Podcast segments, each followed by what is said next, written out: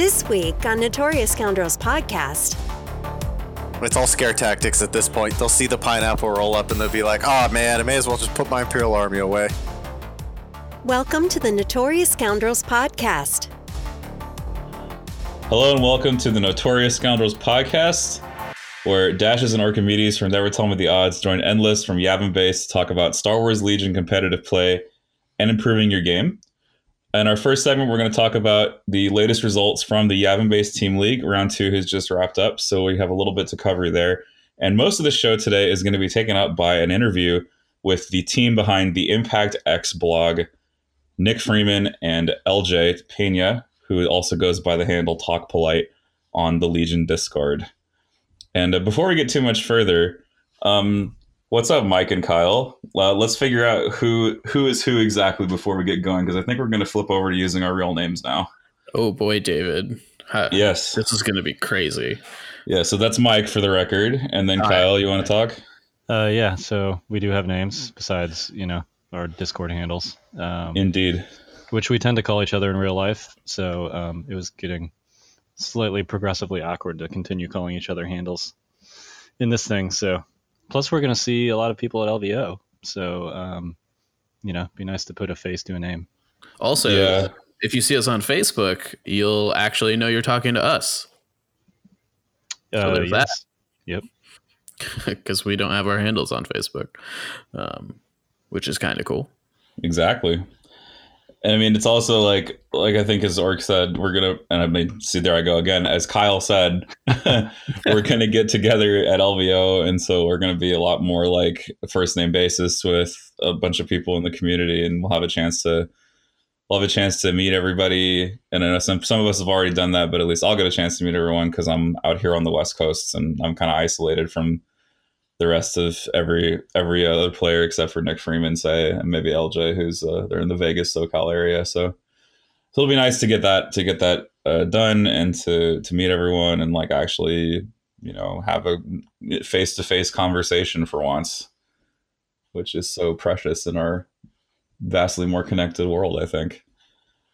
All right, so apart from that, let's let's roll into the team league. Um, so. Uh, Orc is the only player, Kyle is the only player that has played since, I know, I'm, I'm going to be doing this the whole show. Right? This is going to be the drinking game show. Take it's it's going to be a learning time. process. Every, every time we, if we call somebody like a handle, we're just going to have to drink from now on. Exactly. It's exactly. going to get progressively worse too. Yeah. So, so there are four undefeated teams remaining in the league, and those teams are Jay and Silent Knobs in Search of Kingsley's Luck Part Two, which I I'm, think is on track to be the best uh, team name for the league. Troopers Are Us, Nerf's Herders, and an Entire Legion. They are both currently two and zero, and that's about how the ranks stack up. Jay and Silent Knobs is the only team currently holding a six zero record. Troopers Are Us and Nerf's Herders are both tied at five and one, and Entire Legion uh, coming up on the back with uh, four wins and two losses. And this uh, standings were accompanied by a really startling upset. Jay and Silent Knobs was playing against the Generals of the Triangular Table, which is perfect because they said they were in search of Kingsley's luck. And they got to play against Kingsley, and it was a startling three oh upset in favor of the in favor of the Silent Knobs. I would have I would have thought that Kingsley at least would have won his game, but apparently that was not to be. They they found Kingsley's luck. That's all there is to it. They sure did. And especially Ellis found Kingsley's luck, or at least maybe he transferred some of his bad luck to Riggins, who was his opponent in their game. Riggins rolling with a, a huge activation skew, full squad commando style list. And uh, the, the full commandos, they started out pretty strong, but eventually they just fell off. I think mostly because the, the dice were a factor, and a lot of times they were shooting without aim, and so they were shooting these targets with no aim token that couldn't couldn't actually fix their dice at all, and things just weren't sticking. Even with Pierce, um, things weren't sticking. And I think eventually that game came down to Boba Fett making an awesome flanking maneuver. It was Vaporators, by the way. Boba Fett made this really cool flanking maneuver where he ended up with two of the two of those full commando squads tied up in melee, and uh, taking a wound, stealing a wound from uh, Riggins' Vaporator, to make sure that the game went to an unequal conclusion. And it was quite quite a finish there. It definitely like one of those odd situations. Like you never think Boba Fett really goes into melee with, with commandos, but that was apparently what the situation called for. Yeah, Ellis uh, playing the Blasphemy Empire list. He's normally a Rebel player, so indeed. Ellis famous for his triple Wookiees in Invader League that got him pretty far in the single eliminations until he hit the wall that was Kingsley.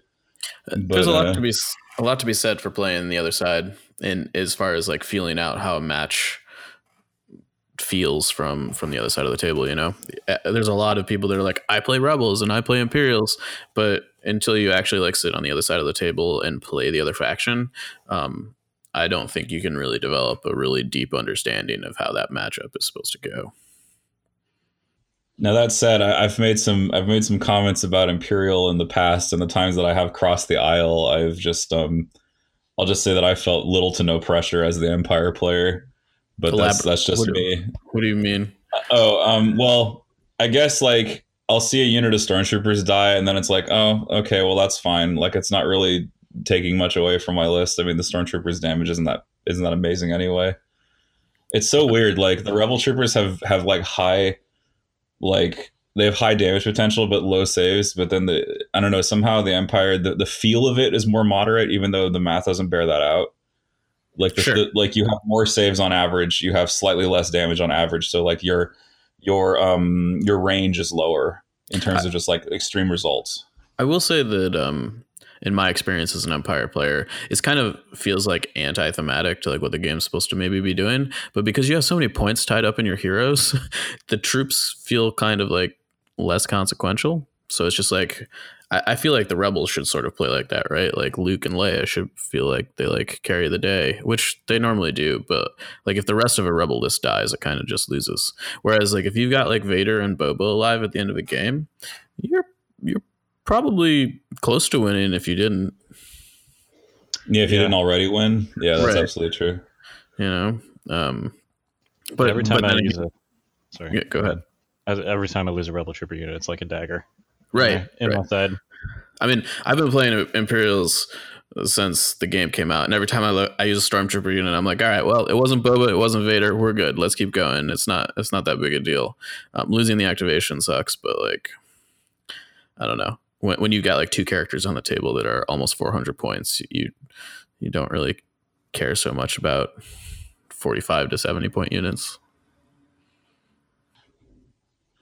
And speaking of Imperial versus Rebel matchup, um, you, you know, we saw in Kingsley's game, or sorry, not Kingsley's game, but um, Riggins, that's his name, Riggins' game against Ellis, kind of a similar situation to what happened to you, Orc, during Invader League, where the Rebel player looked way ahead for the first two turns, but then the Imperial player somehow just came roaring back in rounds three and four because they finally got their gun line established, their flanking maneuver went off, and things were very, very questionable all the way until the end for the Rebel player. Um, so I think we're seeing just, a, you know, in terms of, I guess my larger point on that subject is that the results of everything for the Rebel player seem to be a little bit more apparent. And like you said, if you lose one squad, it's like a dagger to the heart. It's really, really negative for you to even lose one squad. And um, for the Imperial player, it's like they can take casualties. They can look like they're getting devastated militarily, but they're actually stronger than they appear. And I think that I think our, our experiences with that matchup, Rebel versus Imperial, kind of bears that out. Turns out Stormtroopers are just, you know, rank and file guys that don't matter and, you know, nondescript uh, uniforms. Whereas, you know, the heart and soul of a Rebel Trooper when when it goes to the high heavens actually means something. It, it feels thematic. Yeah. um, should we, uh, do you have anything else on Team League? Um, not not a whole lot. Um, I just want to say, uh, let me let me pull up the bracket real fast because I want to talk about the um, current matches that are, I think are I think are ones to watch. So the, the matches to watch, I think, coming up here are going to be definitely Jay and Silent Oz versus Troopers Are Us, uh, Nerf's Herders against an Entire Legion, and I think Admin Menace versus Baywatch All Stars is going to be a pretty cool series. I know TalkPolite. I hope TalkPolite gets to play bees in that one because I would like to see who the better Imperial is. of the two of them. And then, of course, we're playing we're playing the little known Bush Facts. And I just want to cut in and say thanks to Chris Amir, who that's his handle on Discord, who stepped in at the last minute for uh, the team captain of Bush Facts because he's uh, in the midst of some army training. So thanks, bud, for for hanging on and being our alternate. And it's really cool that you're getting a chance to play uh, whilst being an alternate rather than the uh, the other case being true where you're kind of waiting by the phone for the entire league and nothing ever comes. So props to props to Chris Amir for stepping in. Of course, props to Bushman for his military service. Yeah, so I think that about wraps up what we're going to say about Team League for now. Uh, you want to roll into the interview? Yeah, let's get uh, L J and Nick in here. All right, so uh, we've got L J and Nick here from Impact X. Uh, how you guys doing? Good to be Not here. Bad. Awesome, awesome. Um, so, uh, Kyle, you had some questions prepared for these guys. Uh, anything you wanted to get into right uh, off the bat? Well, I definitely want to ask about your opinions of pineapple on pizza. Uh, accompanied, of course, with ham. Pineapple master race. Oh, here we go again with this nonsense. I... I Oh, I don't know. I, I just, I can't. I'm sorry. It's just not in me. I, I have to have my pepperoni and bacon. That's my pizza. And I don't deviate from the plan. I focus on the goal at hand. My wife loves it, though. How did this come about? Like, I saw a poll on Facebook earlier today that I clearly voted for um, about this. But other than that, I have no idea what the backstory on this is. It it just popped up in general chat on the Discord, I think, and people just started talking about it, including Luke. At, Eddie added in too. Oh. Yeah, so Luke Luke contributing really popped up the conspiracy theory, so we had to keep it going. So what was uh what was the game devs' analysis of the situation? uh, the pineapple does go on pizza. Oh, so he's positive for pineapple. He must be a rebel. I'm good at games. Pineapple does go on pizza, and I do play Rebel.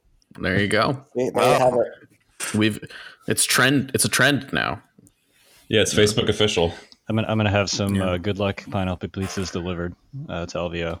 So talking about meta tactics. Yep. It's all scare tactics at this point. They'll see the pineapple roll up, and they'll be like, "Oh man, I may as well just put my Imperial Army away." They'll be so disgusted they'll make the wrong moves or something. I don't know. That's the plan. Well, it it's not a bad plan. S- speaking of, of L V O, though, um, that's coming up. You, oh, you, is it? I think so. You guys excited? I'm I'm I am beyond excited for this event, and I I'm not saying that just because you're here. I've never been to Vegas before, so I'm really looking forward to that. But uh, I just. This community has like grown so much in the last year, and literally everyone is going to be there. Yeah, no, I'm very glad to hear that you're excited. And like everybody that I had talked to was like, yeah, this is going to be my first big tournament. Like there's a lot of people that don't usually go to these things that are going to get to see this kind of event for the first time. And I mean, you know, we're only one of the many events that are going on that weekend. So a lot of people are really going to get exposed to this convention aspect um, that they haven't haven't ever seen before, and uh, you know it's it's just such a varied and interesting group that we have going. You've got guys like uh, Sir Drasco from the Discord. I'm going to give him a shout out because that month, uh, February, he actually turns sixty, and that'll be his first convention tournament. Wow, nice! That's super cool. Props to him for showing.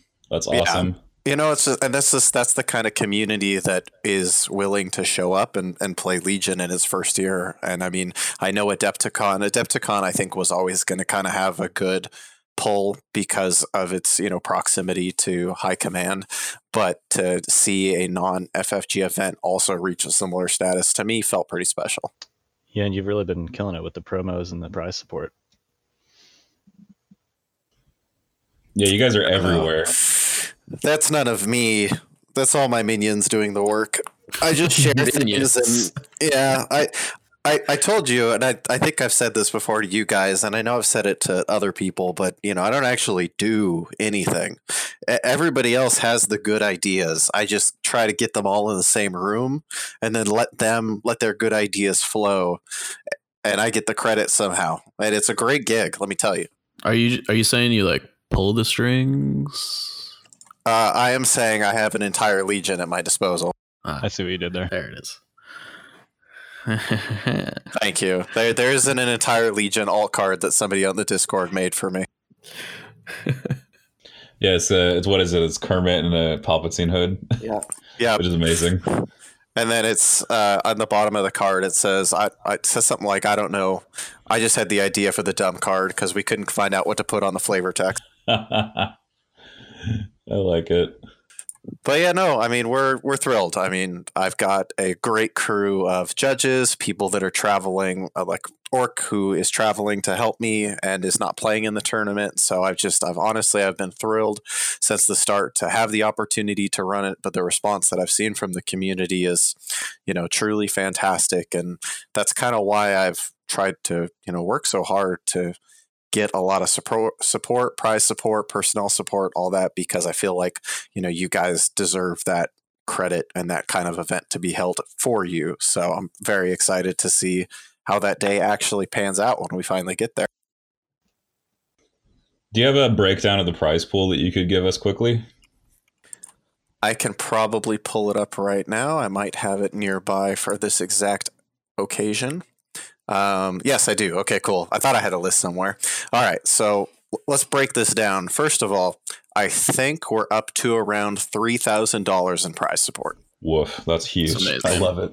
And I mean, that's that's like a price breakdown of everything that's been assembled. That includes like the order tokens and all that stuff. It's like everything if I had to break it down to a price. So we've got cash prize for first place, cash prize for second place. First through sixth place, of course, gets a maximum qualifier spot, a fifty dollars Imperial Terrain gift card, and a finalist trophy. First through twelfth place gets a Legion Discord t-shirt because uh, McGoats, who's the old leader of the Discord, gave me something like twenty-five Discord t-shirts that he made especially for L V O. Got a sweet logo on the back, and I'm going to give those to staff, giveaway, and uh, the people that get first through twelfth. Um, for Best Painted Army, we've got a trophy that's also really nice, and then a t-shirt, and then a uh, brush set, which was sponsored by, uh, oh, who was it that sponsored it? By uh, Jagged Brush yeah. Studios. That was it. Yeah. I was going to say, I had it on the tip of my tongue. Yeah. Jagged Brush sponsored uh, Winsor & Newton zero, one, and two brush. And those are going to be, uh, I think, a really elegant prize. I'm super excited to give that away. Yeah. Um, Winsor and Newton's top quality. Uh, I've know. used a couple of my own and they're so good. And that's such a nice prize for people that are, that are finishing first in the painting competition. That's so good. Yeah, I'm very excited. And that I think that'll be unique. That'll be the first time that I've ran a painting competition alongside a formal event. And we've got, um, you know, a couple judges that'll look at all the armies during the lunch break, basically. And then at the end of the day, we'll reveal who they thought was the best. Um, but then we've also got a uh, the twenty-piece order token set. So that's you need eighteen tokens to have one of each token for the currently available like Legion armies you can run.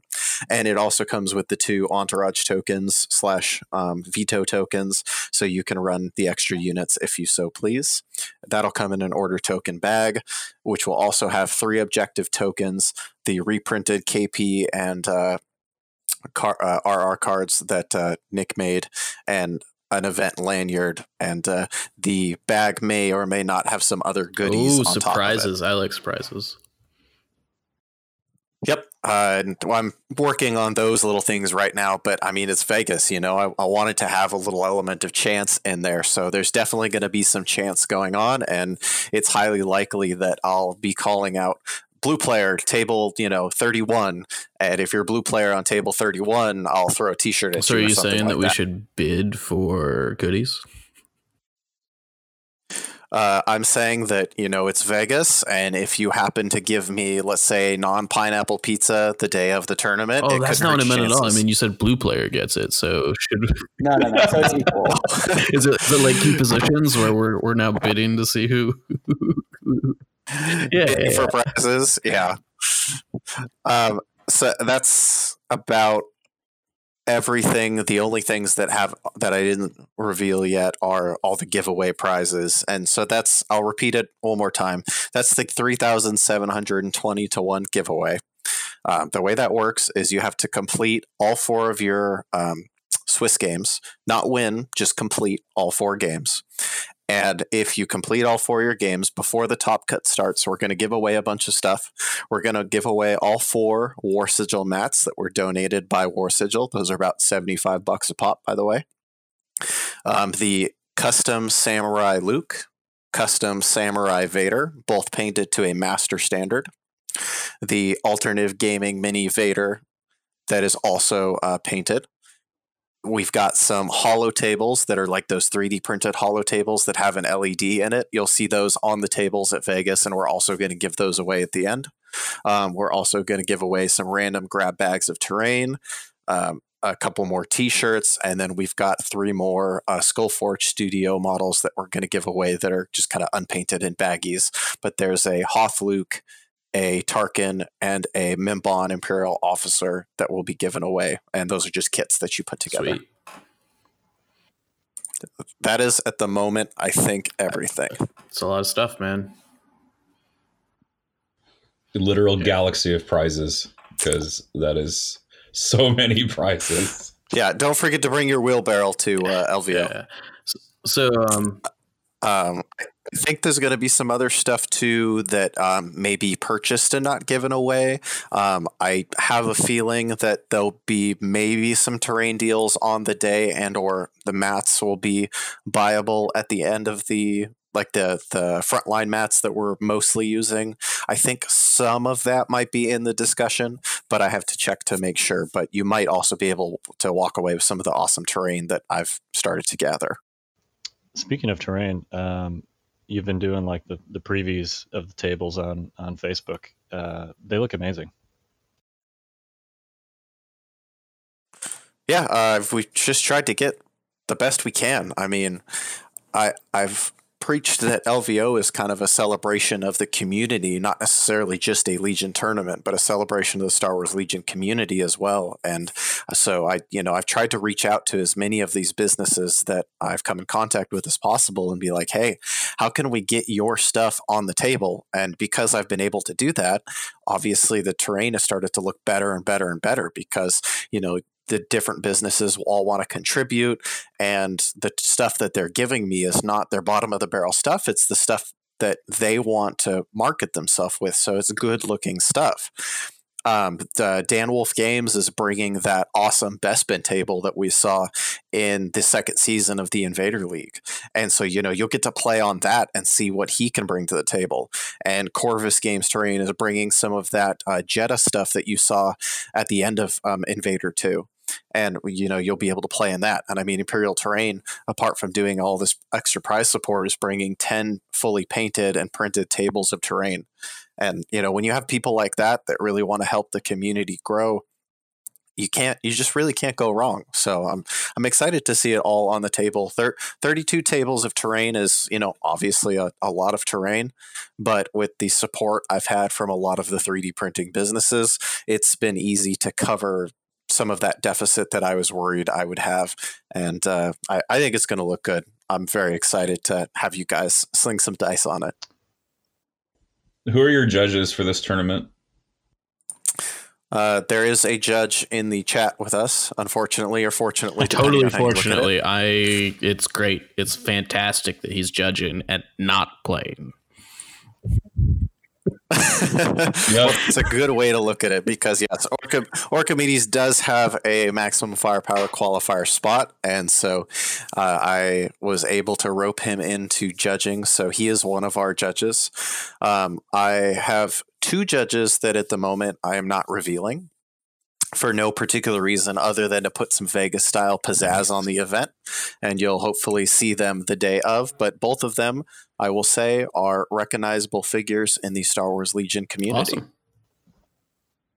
Um, and then we also have uh, Brendan Franz, who is my marshal. He is one of the ringleaders in the Arizona group, which is actually quite a good group. Uh, they definitely rival some of what you have going on in, in Nova. Very committed, um, very uh, high-level stuff that they put on the table.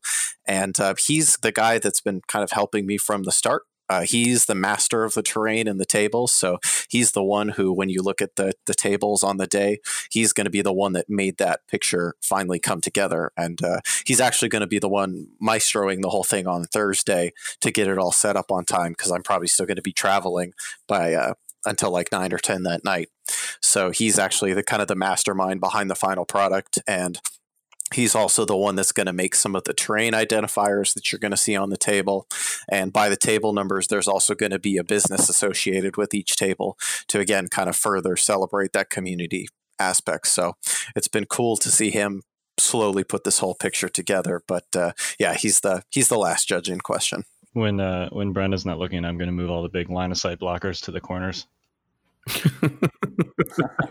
Nice. Uh, just yep. See if he notices. It'll be it'll be just like Nova. You better have like a photographic memory. Yeah, it'll be Great. Exactly like Nova. Ooh, right? Boo. Yeah, I you know that's one of the other reasons why I've spent so much time and energy into trying to make the terrain great, is because I just I saw what they did at you know Gen Con and Nova, and I, I there's some outlying restrictors there and whatnot, and you know you're not you're not necessarily going to hit it on the head the first time. I, I don't think it's just it's just hard to do. There I think there were a lot of other aspects of their tournament that they did just fine, but that was the one that everybody honed in on for you know for good reasons, because terrain matters so much. And so I think that's the other reason why we really wanted to hit it out of the park um, on the terrain, because we wanted to say, no, next time you run a tournament, I don't care who you are, you look at this and you do this. Because I know, like for me, I just committed to go to Adepticon, and I've got two lists. I've got a good terrain list and a bad terrain list, because you don't know what you're going to get yet. So I'm hoping that we can either share this stuff with the Greater Legion community and they can take what we used and use it at other tournaments, or they'll follow suit and have similar looking terrain at other events. Do you want to, this is a, a little bit of a rabbit hole, but do you want to talk about your Adepticon list real quick? Oh man, we yeah. really did go down the rabbit hole on this one, huh? We we yeah. even planned Far. to ask you guys these questions. We'd like to hear from both of you on this one, um, because I think that there's some interesting stuff going on here. All right. Well, Nick, do you want me to take a stab at it first, or do you want to go? Uh, I can touch it first. Uh, so I I don't really have a good handle on what I'm going to play at Adepticon yet. I'm kind of feel out what L V O looks like. Um, and then also see if Jyn and the Pathfinders are available for Adepticon. Um, but I feel like uh, if vehicles still aren't heavy in the meta, I'm probably going to try and do Han and Jyn uh, and just see if how many tricks I can play. Um, I feel like I feel like I have to play Rebels at some point, because uh, my last two convention ones have been with Imperials. Um, And then, you know, there's a lot of interesting stuff coming out between Chewie and Jyn that I haven't really put on the table that much yet. No, are you talking your, uh, you know, potentially janky last chance qualifier list, or your serious high command list? Oh, no, the high command list. Would be uh, there it is. All right. Can't blame a guy for trying. Yeah. Yeah. No, yeah. You gotta, gotta while you can, right? Yeah, no, I, I don't, because of the, the schedule and the way that February and e- even most of March is going to work out for me. Um, I, I've started to actually lock something in since um, October. Um, I've been playing almost the same thing for the last couple months now, to the to the letter, without with little variations. So the the first list is the classic Veers Boba that I think a couple of you have seen me run in uh, the the team league. And that's been my my list for the past couple tournaments that I've gone to uh, in the physical realm as well. Uh, Veers Boba, four Stormtroopers with D L T, two Snowtroopers fully loaded with uh, Frags, Trooper, Intel, Flamethrower. Boba has Hunter and uh, Stims. Veers has improvised orders, and then two snipers with uplinks, gr- getting you to a total of seven ninety-eight. And then the no terrain list is basically the same thing, but six Stormtroopers with D L Ts, Veers Boba, and then three snipers. Mm. Oh, gross. Yeah, I know, right? It honestly feels dirty saying it out loud. And, you know, like, th- that's the thing, though, is, like, I, I have to think like that going into Adepticon because I, at the moment I don't even have a last chance qualifier spot, and I'm going to get a last ch- chance qualifier spot so I can play in high command. So, like, you know, I want to I want to win. And, you know, the damn tournament is on my birthday, so I can't lose. There you go. Yeah. I got to get the spot, you know. I'm going to be so disappointed if I don't get the spot. So, I hearing you say that makes me want to buy one of those like fifty dollars Imperial Army lots off eBay just to have the option to flex in case of disaster like that. Yeah, I, you know, because I, I love Rebels think... dearly, but no terrain is no bueno. Yeah, but the Rebels have a lot going for them, and they're going to have their hero uh, kind of jank that Nick was talking about. You're going to have some of that fun objective play available to you because you're, I'm pretty sure you're going to have Jyn and whatnot available for uh, Adepticon. So, uh, you know, I, you've, I think you've still got some fun, very viable options there, even if the terrain isn't necessarily what you'd want it to be. But I don't want to play that second list. I really don't, because that feels like a cop-out. I would much rather play the other list because I need to lock in a list four months out and play it over and over and over till I'm absolutely sick of it. And I think I'm almost sick of it now, but not quite yet, because I think I've still got some combinations that I need to play against. Like, I need to play another couple games against Palpatine, and I need to play some more competent Luke players that, you know, give me a give me a challenge in that aspect, because I've, you know, gotten lucky where I've been able to take advantage of a couple, and it's like, okay, well, that's not what it's going to be like when the money's on the line. And so I'm hoping that, you know, I can continue to push the envelope here as the tournament draws closer, and then be in a position to hopefully snag one of who knows how many spots at the last chance qualifier. Because I think that's the other thing we were talking about the Discord today, is it's completely likely that there'll be anywhere from, you know, one to twelve spots on that Friday. Well, I think it's like a guaranteed six, and then the rest is going to fill in depending on who doesn't show. Yeah, I'm I'm sort of concerned because it sort of sounded like the the European people that should have invites based on how everything went maybe didn't get them. I don't know. Um, it, it's interesting. Yeah, that's a little unclear yeah. right now. Uh, over under on specialists being legal for L V O. Oh, you got to say it in those terms, huh? I don't know. I was so confident about them being in, but I know the last couple weeks have made it a little bit more of a dubious proposition. Let's let's put it that way. Um, I, I still I still think we're going to get them in. I feel like we're going to get them. I'm I'm pretty confident on, yeah. on that. Um, and just for those people wondering, if F F G marks them as to shipping now, by next Thursday they'll they'll be legal. What's the so what's the drop dead date for actual release for them to be legal? The twenty-fourth would have to be the actual release day. Is it the twenty-fourth or the twenty-fifth? Uh, well, I mean, the twenty-fourth would be the the release on Thursdays, as far as I know. Um, so that's the closest Thursday, but the, I think the twenty-fifth makes it too. Yeah, I think the twenty-fifth is like by calendar date, the last day, because it's what, ten days out from the event date? eleven, yeah. Or eleven, yeah. Okay. So it'll be, I think the twenty-fifth is probably a good date to keep in mind. If something drops on the tw- on the twenty-fifth or before, it is legal. If it drops the twenty-sixth and after, it is unfortunately not legal. And because I'm running a maximum firepower, even if it squeaked out for some reason on a weird day, I, you know, viably couldn't do it without feeling like a bad person a little. Yeah, it makes sense, I, you know, because people, for the most part, haven't had a chance to play with um, the specialist, other than the officer, which has been kind of previewed. People have been proxying that, but you know, the other stuff we have no idea what it does. So if that drops like three days before the yeah. tournament, I could I could reasonably see how people that have been practicing with other stuff for for months or weeks um, would be upset that the the meta suddenly changed in a way like that. Yeah, and that's one of the other things about how close these guys are dropping to L V O and even to Adepticon by extent. Like, I don't think I would be comfortable playing with them if they dropped in late January and I was still prepping my Adepticon stuff, unless something was just so broken that I couldn't possibly not take it. the first list that I mentioned to you likely will not change because I've practiced with that exact list, and even throwing in a medic or changing something up would risk the muscle memory that I think I've built into playing that list, you know? Yeah, and actually, you, you and Nick both have um, talked a lot about um, Nick and other, um, you know, uh, podcasts, and also in your posts, I think, talked about building that muscle memory with, um, you know, a list. Like, how important would you say, I guess, how far out would you start practicing and locking in a list if you're going to a major tournament? Uh, for me personally, I try and do it about six weeks out. Um, I'm not this time because I've already got the invite. So, you know, I'm just I'm going to play something fun and, and weird and see how it does. Um, but for Adepticon, you know, I'd, I'd lock it in about six weeks out and play it once to th- three times a week um, just to keep that muscle memory.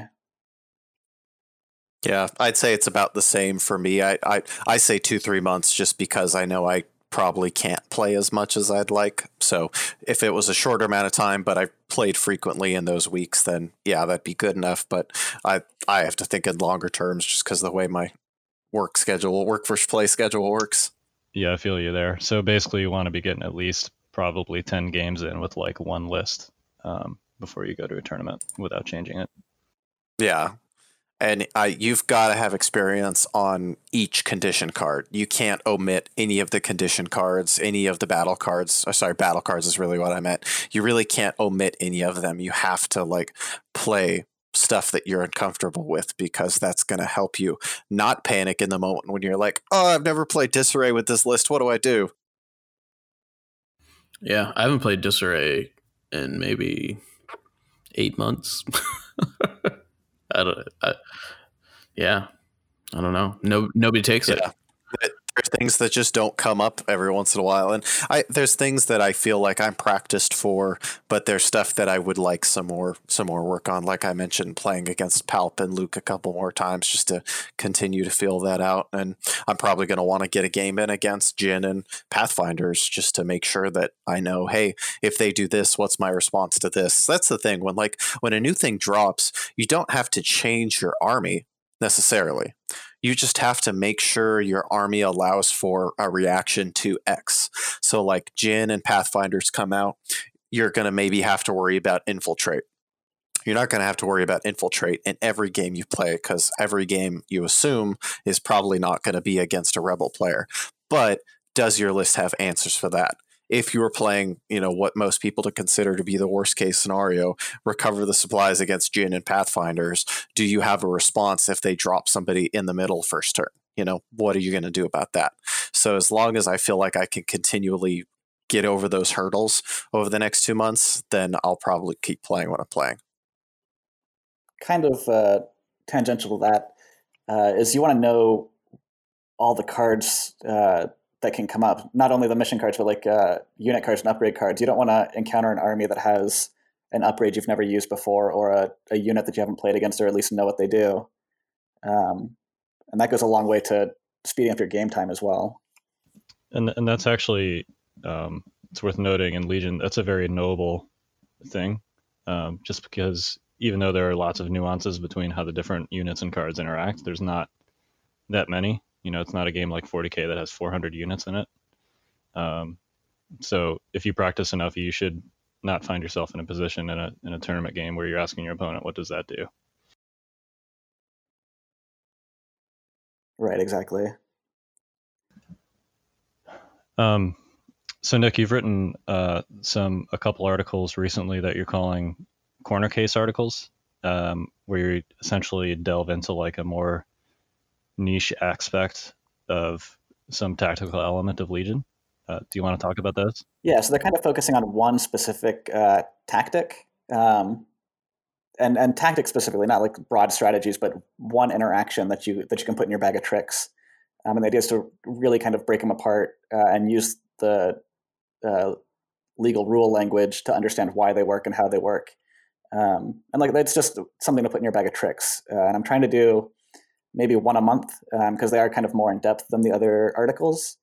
Um, but I thought that that was something that could help uh, really add to uh, new players' uh, strategy and, and help them figure out how the game works uh, in a more detailed way. So the first article you did was on blocking. Uh, do you want to talk about what that is real quick and, and what situations that could be useful? Yeah. So um, in this, blocking is uh, specifically like denying movement patterns. Um, so uh, this really comes in handy with like the Royal Guard and, and the Wookiees being out, uh, as well as Luke and Vader, uh, units that want to get into melee. I mean, it's just it's just uh, a couple of ways that you can prevent them from doing that by using uh, interactions within the rule. For example, you can't uh, enter melee with multiple units at the same time. So if you have uh, a valuable character completely surrounded by uh, less valuable characters, the opponent has to interact with the less valuable characters. They can't get into melee with the, the more valuable uh, unit. Um, or like positioning so that a building... Uh, gets in the way of, of the movement path. Um, it's just, it's, it's kind of a visual uh, explanation. So if you have a chance to to go to the Impact X, uh, the Legion Impact website, um, it's broken down pretty well. Yeah, there's a ton of diagrams and stuff on there, which are super helpful. Um, it's, it's a little bit hard to talk about in the abstract, but you can also block with things like objective tokens and, and things like that too, right? Correct, yeah, yeah. Uh, yeah, since you can't land on objective tokens, you can also use uh, moisture evaporators or uh, supplies, for example, to prevent people from engaging you also. Um, do you want to talk, your other one is about scoping. Do you want to talk about that real quick? Sure. So scoping is uh, using line of sight blocking to control which uh, figures your opponent can allocate wounds to. Um, so, for example, if your unit, if your opponent has a unit of uh, five Rebel troopers and one has a Z six, uh, you can angle it so that if nobody in your squad can see another member in that unit, uh, you can your opponent has to allocate all the wounds that happen to the Z six. So, so even though, uh, let's say everybody was out in the open, your opponent can pick which units are wounded first. They're always going to pick the Z six last. If you use line of sight, you can you can set up a situation uh, where they have to. where they can't choose what they allocate wounds to. Um, it's a little bit, it's another visual example. Um, not all of the corner cases are going to be visual. It's just the first two happen to be. Yeah. Um, yeah, no, it's hard hard to explain on a podcast. Um, right. We talked um, about this. Sorry, go ahead. Uh, do you have like, can you give us like a preview of what corner case you might be working on now? Uh, so I haven't started on another oh. one yet. Um, I do want to do uh, kind of a breakdown on how cover works. Um, Uh, there's still kind of a misconception among some of the people about uh, half the unit, or half the model being covered. Um, so that's something I want to kind of break down in detail and kind of like a, a step-by-step process on how to figure out how cover works in the game. Um, and that's probably the next one coming out next month. Yeah, I know. I'd love to get more on that. And that's the kind of stuff that like I can share with people in the uh, in the L V O Facebook group leading up to the event and be like, you know, a month out, hey, this is the tournament packet again. Make sure you look it over so you know the schedule. Oh, we've got a week out. Hey, this is a fun corner case for you to look at. And like, I appreciate that from like an event organizer and like a like a local group leader, because like I'm trying to build my group up at my local level and share that with people and be like, hey, these are some things to keep in mind, because that's not something that somebody new to the game is necessarily going to be thinking of. And sometimes those are tricks that even veteran players might not know. Exactly. Um, yeah, especially, especially for newer players, it's something good to see what's possible within the system. But there's a lot of tricks that if uh, the components don't happen to be in your army, you don't see it when your your opponent has the option. Um, so it's good to just kind of be aware of what can happen in the system. L J, you talked uh, briefly just now about sort of building up a community at your local store. Um, do you mind going more into that, just about, you know, how people can, can do that? Obviously, Legion is still less than a year old, so it's um, a very new game. Like, what what advice would you give to players that are looking to either start or grow a group at their local store? Yeah, can you help me proselytize? Because that seems to be a big issue. I conveniently wrote an article on the subject. That's pretty funny, actually. Okay, well then, then summarize that article. Like, like give us give us the big the big strokes yeah. here. The oh, broad I'll strokes. give you the broad strokes. Oh, I'm looking right now. Right. Let's keep right, it P G, listen, boys. Listen, I know each other. P G from from things, I guess. Now, no, we were, we were looking at it. Um, Nick and I were talking about it a little, but he kind of gave me free rein to just be like, "Hey, come up with some stuff, and then I'll I'll let you write it down on my website." So I said, "Sounds great," and I haven't written anything for him since because I'm terrible. But um, you know, the the whole thing was like, how do you approach this from nothing? You know, you you want to play Star Wars Legion at your store, but there's nobody that does it. And I mean, I think the quote that I used at the beginning summed it up very well. Who is this from? Look, I can't get involved. I've got work to do. It's not that I like the Empire. I hate it, but there's nothing I can do about it right now. It's such a long way from here. Sounds like a whiny farm boy. Sounds like a whiny farm boy, yeah. Right? And in that whiny farm boy state- statement are all the components that I think community building needs. You need to, A, have a champion. Get involved. Even if it's not you, there needs to be a small group, even if it's just two people, that meet regularly to kind of start from the ground up. That's kind of like your key component. If you have that group of people that are solid, even if it's not every other week, even if it's once a month at this point, what we're doing right now is you're laying the groundwork for something a year out. And for me, a year out is potential Clone Wars territory.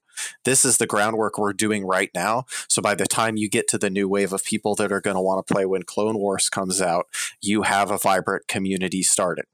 So you start with that small group. You get a couple people that show up consistently. And you present this game. You show why it's good. You show the great models. You pull out the A T S Ts and the T forty-sevens. Whether you think they're competitive or not, you show the part that makes this game stand out. You try to three D print terrain or buy it from somewhere else, or, you know, bring that presentation aspect that the Legion boards can have. And that gets people interesting. And it, sorry, interested. I brought my um, the the Vegas order tokens to the store this past weekend, and I had people taking pictures of them that didn't play Star Wars Legion because they thought they were so cool. And that aspect that Legion has to it is such a great way to get people in, you know, interested in building the community. But it it takes, you know, just a couple of people that are consistent and dedicated to building the community, and then you just you just play. You don't try to force things necessarily. You don't need to proselytize. You just play. Play the game for a while and, you know, invite people, explain rules here and there, maybe let them play a turn, roll a dice, run a four hundred point learning game scenario, and drop in. It'll draw people in slowly but surely. I, I think Legion has some very appealing aspects to, you know, Warhammer players and people that have played other games. It's going to share similarities with some of the other games people have played. So somebody that's an experienced war gamer maybe doesn't need to start from the bottom. And I think if you just foster that community, no matter how small, over time, you know, it, I think it will grow. And I've I've seen some success with that in my own community because it was just me and another guy playing. Uh, I got home from uh, the deployment I was on in August, and I met another guy, and the two of us started playing. And we spent from August to this past December playing just the two of us on and off for about four months. And we have, uh, as of this month, we were able to convince a couple more people to play, and we're at six people now. So, you know, we've tripled the number of people in our group. Six is not a big group by any means, but that's what I mean. It just it just takes time of you showing up consistently, and I think others will follow. Yeah, that's great advice. I feel like, you know, as you said, potentially in the next year or so, we're coming up on when people might be looking to get more involved in the game. So um, hopefully there's at least even a small established community that you can get at your local store. Just to reinforce a point, though, is is it's a, really important to be visible. So even if you have uh, two people like L J had, uh, they could have been playing at a home, but instead they chose to play in a store so they can have people look and ask questions and, and be interested. Yeah, and just, you know, share share what you're doing. Take pictures.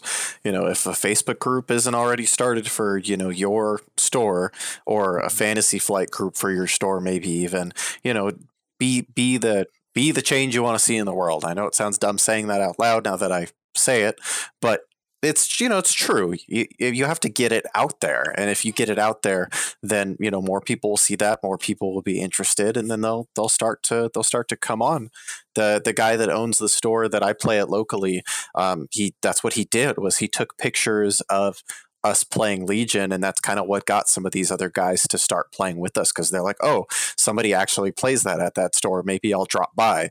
And then this past Sunday we played a two v two, and, you know, each of the experienced players was able to take on, you know, a, a less experienced player, and we had a great time. It was a fantastic game. I'm just getting, so, sorry, go ahead. No, you're good. I was just gonna say, just getting involved, like on Facebook, um, and even on the Discord. That's how you find people if if you don't know anybody. Um, like I found Mike on the Discord, and we found out that we live near each other.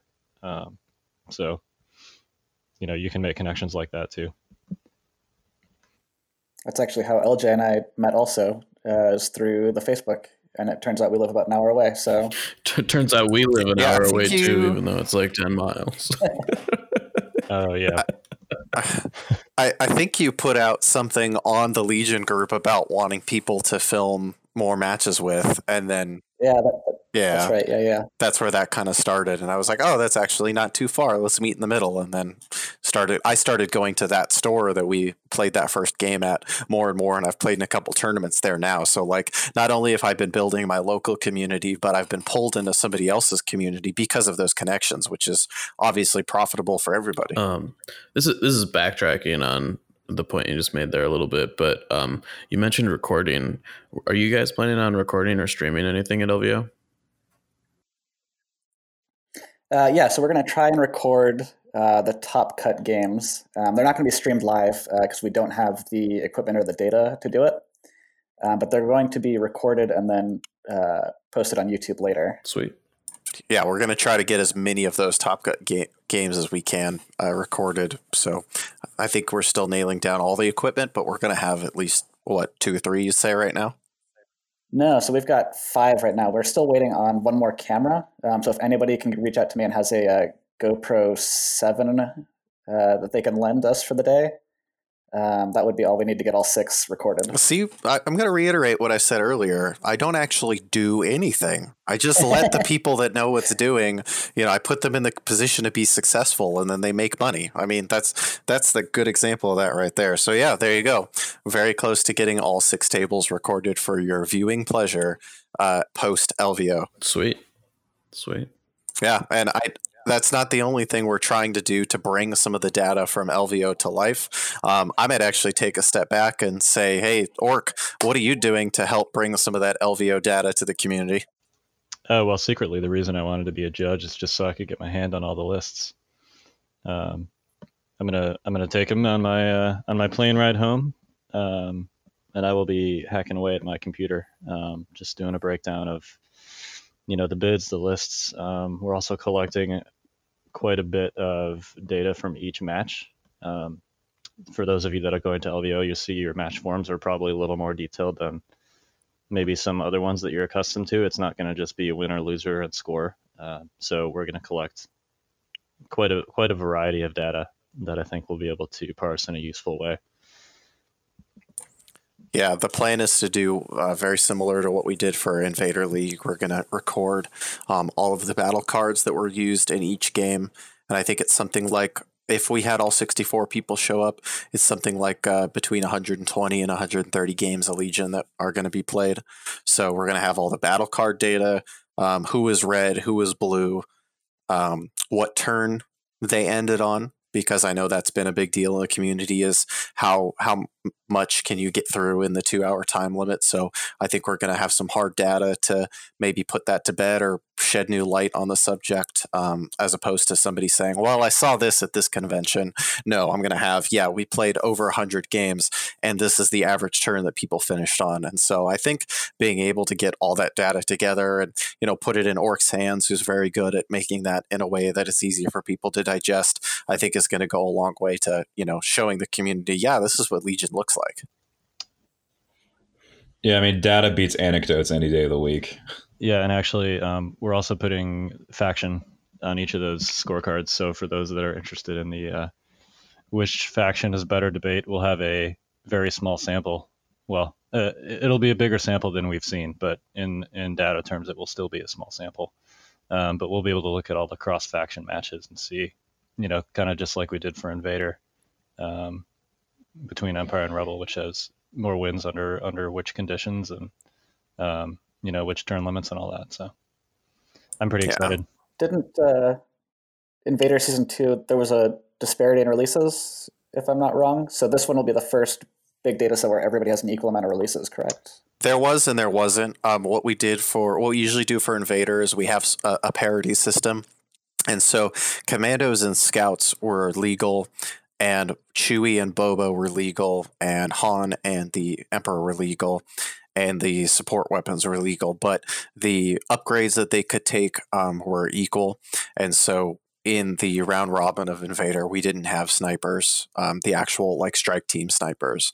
Um, but then we had them for the, the single elimination. So they, it was kind of a mix. Um, it wasn't a release disparity per se, because the, you still had, each side had the same stuff, but you didn't have access to all of the command cards and or all of the upgrades, depending on which thing you're talking about. Gotcha. Yeah, and I think um, you know the reason you're saying that, at least in uh, round robin, there was a pretty heavy like rebel bent in the cross faction matchups, and I think that is partly because even though the F D and the E W E B were legal, snipers technically were not. And I think personally, I think um, in a sniper free environment, the F D has a little bit of a uh, usefulness advantage over the E W E B. Um, you know, a lot of rebel players used F Ds extensively in round robin, and then once snipers became legal in elims, I think there was only one out of twenty-four players that had any F Ds. So um and actually the the split in the elims was perfectly uh fifty fifty. um Empire and, and Rebel each won the same amount of cross-faction matches and eliminations, so hopefully we see something like that similar for L V O.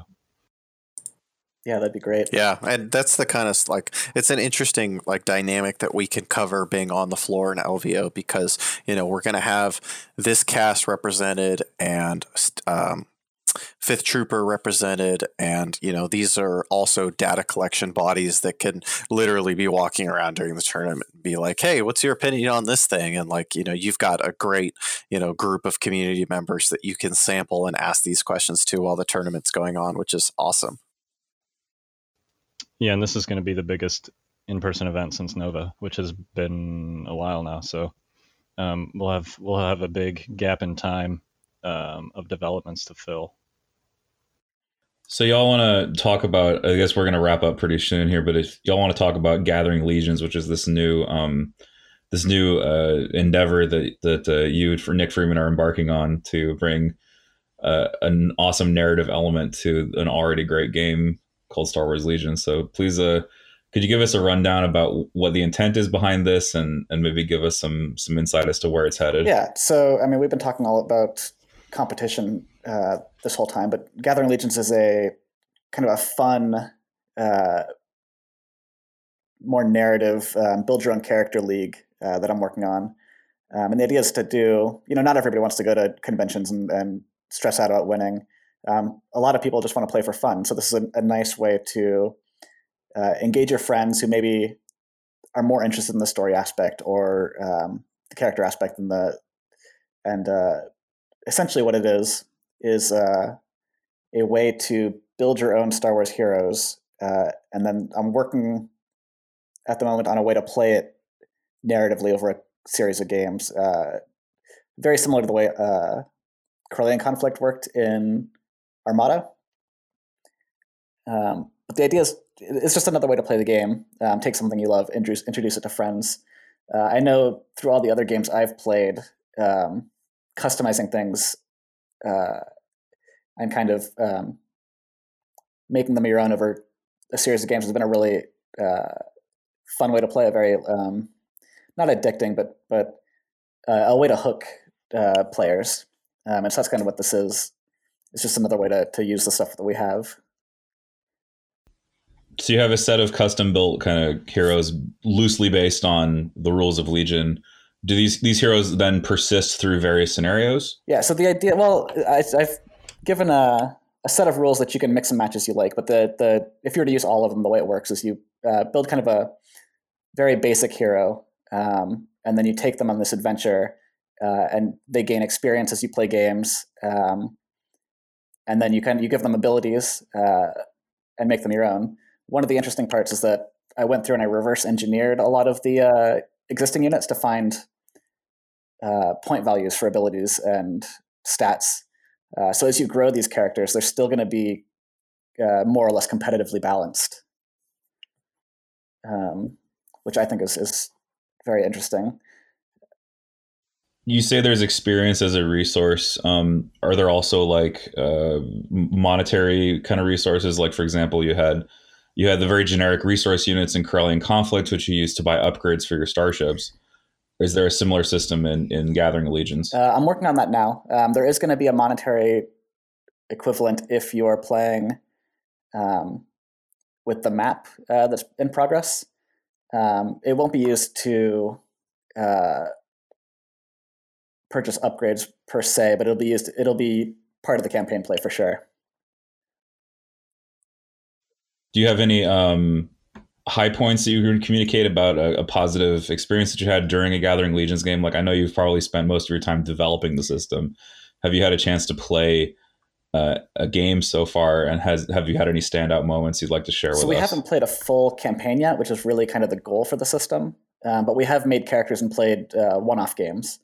Um, and so the fun stuff is uh, if you're building, there's different classes in the, the system. Um, so you have the heroic officer, which kind of builds a Leia Veers style character, the hired gun, which will build a Boba Han style character, and the force user will build any of the force users. Um, but for example, we playing a game with a uh, hired gun that kind of evolved into a sniper with sharpshooter, or not sharp, uh, sorry, gunslinger. Um, and so you had this uh, character that was shooting twice all the way across the table, Um, which was really exciting. It did a lot of different things, but it's still, because of how expensive they became, it still was balanced in the game. I imagine you must get some very wild keyword combinations. I mean, like you mentioned, having the infinite range gunslinger, uh, things you definitely would, it's things that are new and different, I suppose. Yeah. Uh, so part of the way of kind of keeping the balance is through these uh, classes. Um, there's a progression tree, so you can't just take whatever you want. Um, they are ah, limited okay. in... Uh, what keywords each character can take and when they can take them. Um, so for some of the higher abilities, like uh, pulling the strings, for example, is an ability you can take. You'd have to accumulate a minimum amount of other abilities first before you can take it. So it it, it does control some of the balance um, as you as you play through a campaign. What uh, resources are currently made public so that people can can read and digest what you've invented so far? Uh, so currently, the only public part is the character creation and the experience resource. Um, and then there's some uh, alternative gameplay as well. So if you wanted to play like a, a hero-only style game where you just have five heroes, uh, that's a, a game mode that's, that's currently out. Um, but the, yeah, the only full rules that are out right now are the uh, character creation part.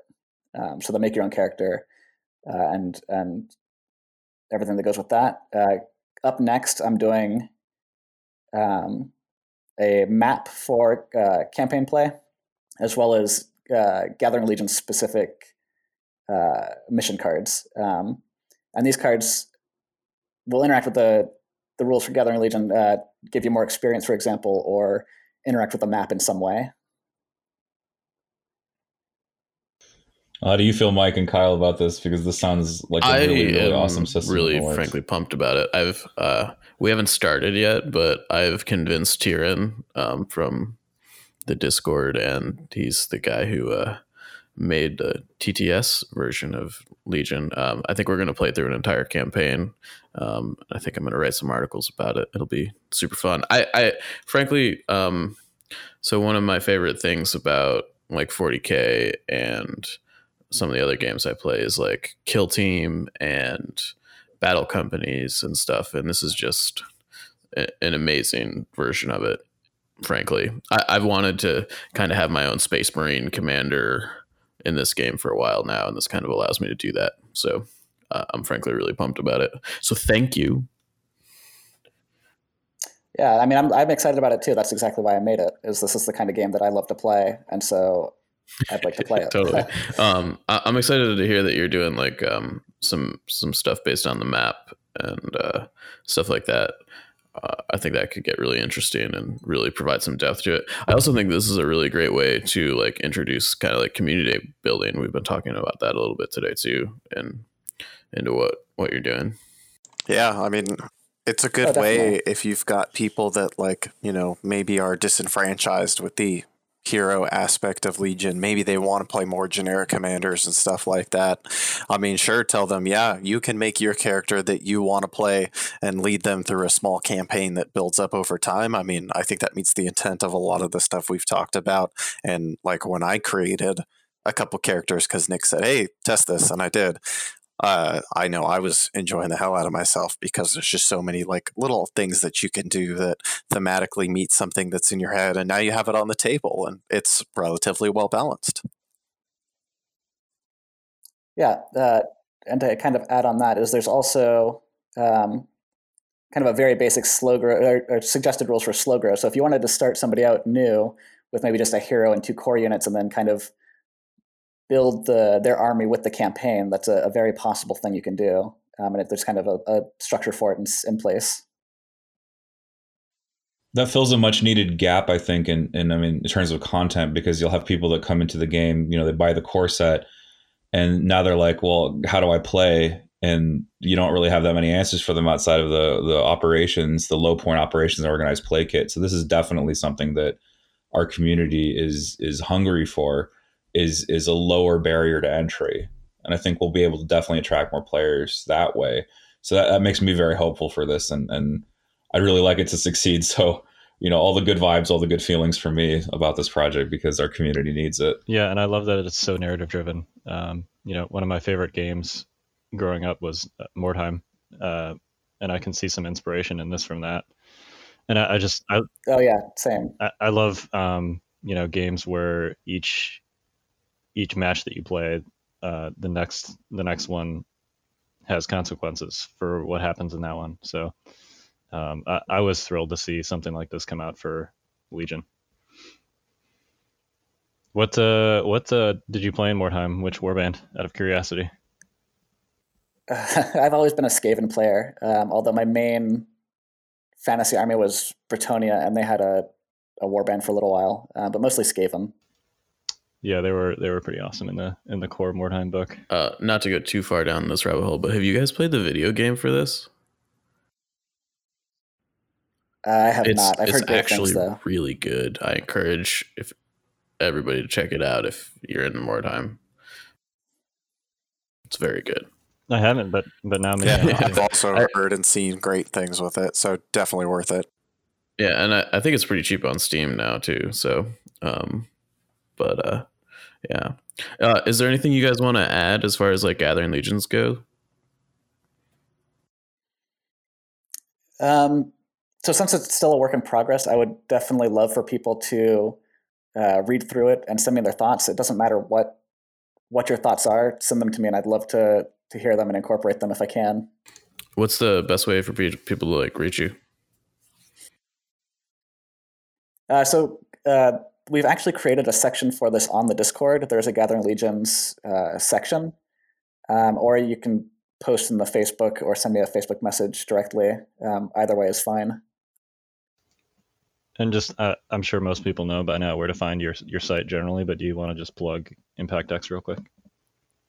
Uh, sure. The website is uh, just legion impact dot com. Um, and then if you want to look for the campaign specifically, I've heard people...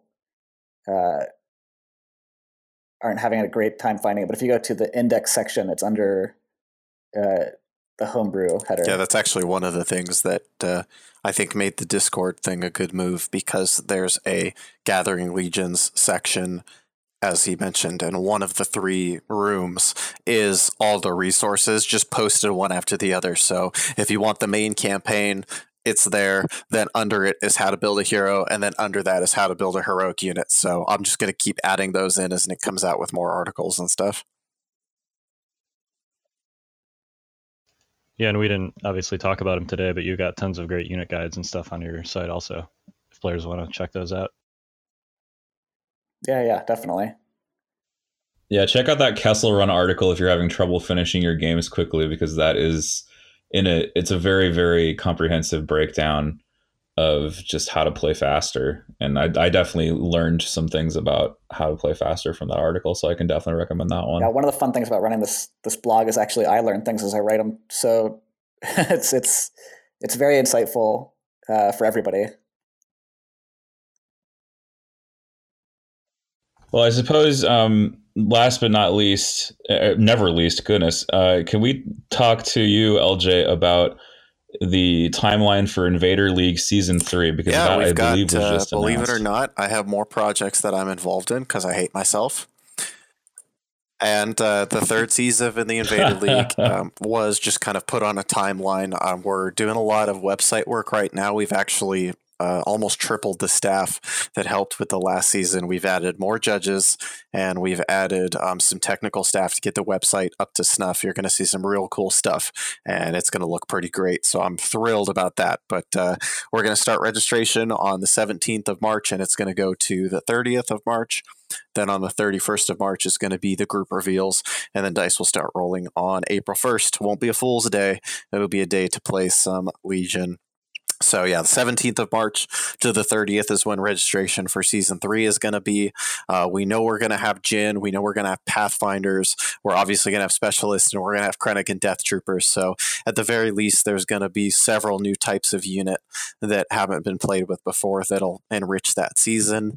And then who knows what we're going to be spoiled in the next couple months before that drops. And I think Invader will definitely keep its tradition of allowing partially spoiled units Um, as we have. So I know people look forward to getting their hands on those models and being able to try them, you know, on the online sphere for the first time before they put them on their tables in real life. So mid-March is when the registration is going to start.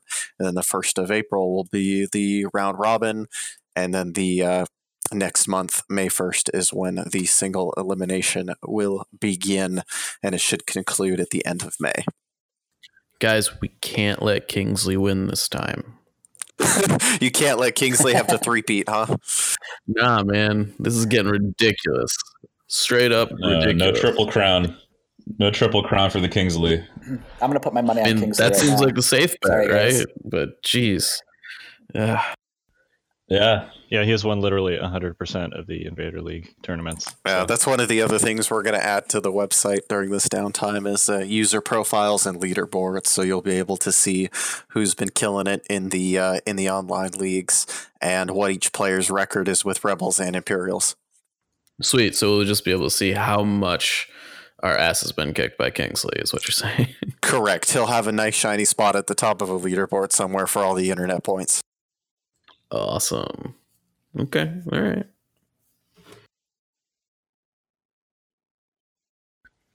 You need a little boot icon whenever you. We want to put like guy. Profile badges on too. So if you like made it to the single elimination season two, you'll have like a little badge or whatever. Maybe there'll be like a beaten by Kingsley badge or the coveted I beat Kingsley badge, which hasn't been earned by anybody yet. I think that's called in Invader season three winner. Yeah, Kingsley. That's called. That's that's the trophy you get. I, you know, I can't wait to see that guy play in Vegas because he's going to be at L V O. I'm interested to see if he's as good in person as he is online. I think everybody is like a little bit different. Like the skill set online is a, just a tad bit different because of like you can see the entire table very well on Tabletop Simulator, and that's not always the case in person.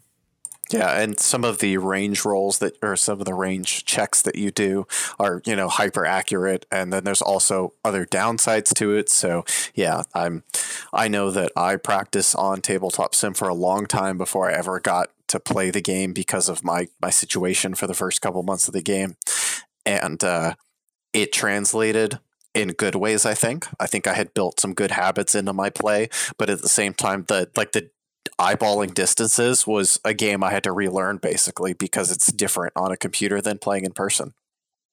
Yeah. Yeah. And that's a super important skill on a real table too. Yeah. Critical. Absolutely critical. You got, you guys got anything else you want to plug or talk about? Uh, no, I'm good. I'm going to go eat some real pizza. There it is. Real pizza. No pineapple. Whoa. Whoa. Pineapple? No pineapple. I guess it's only right that we um, go out the way we came in, right? Yep.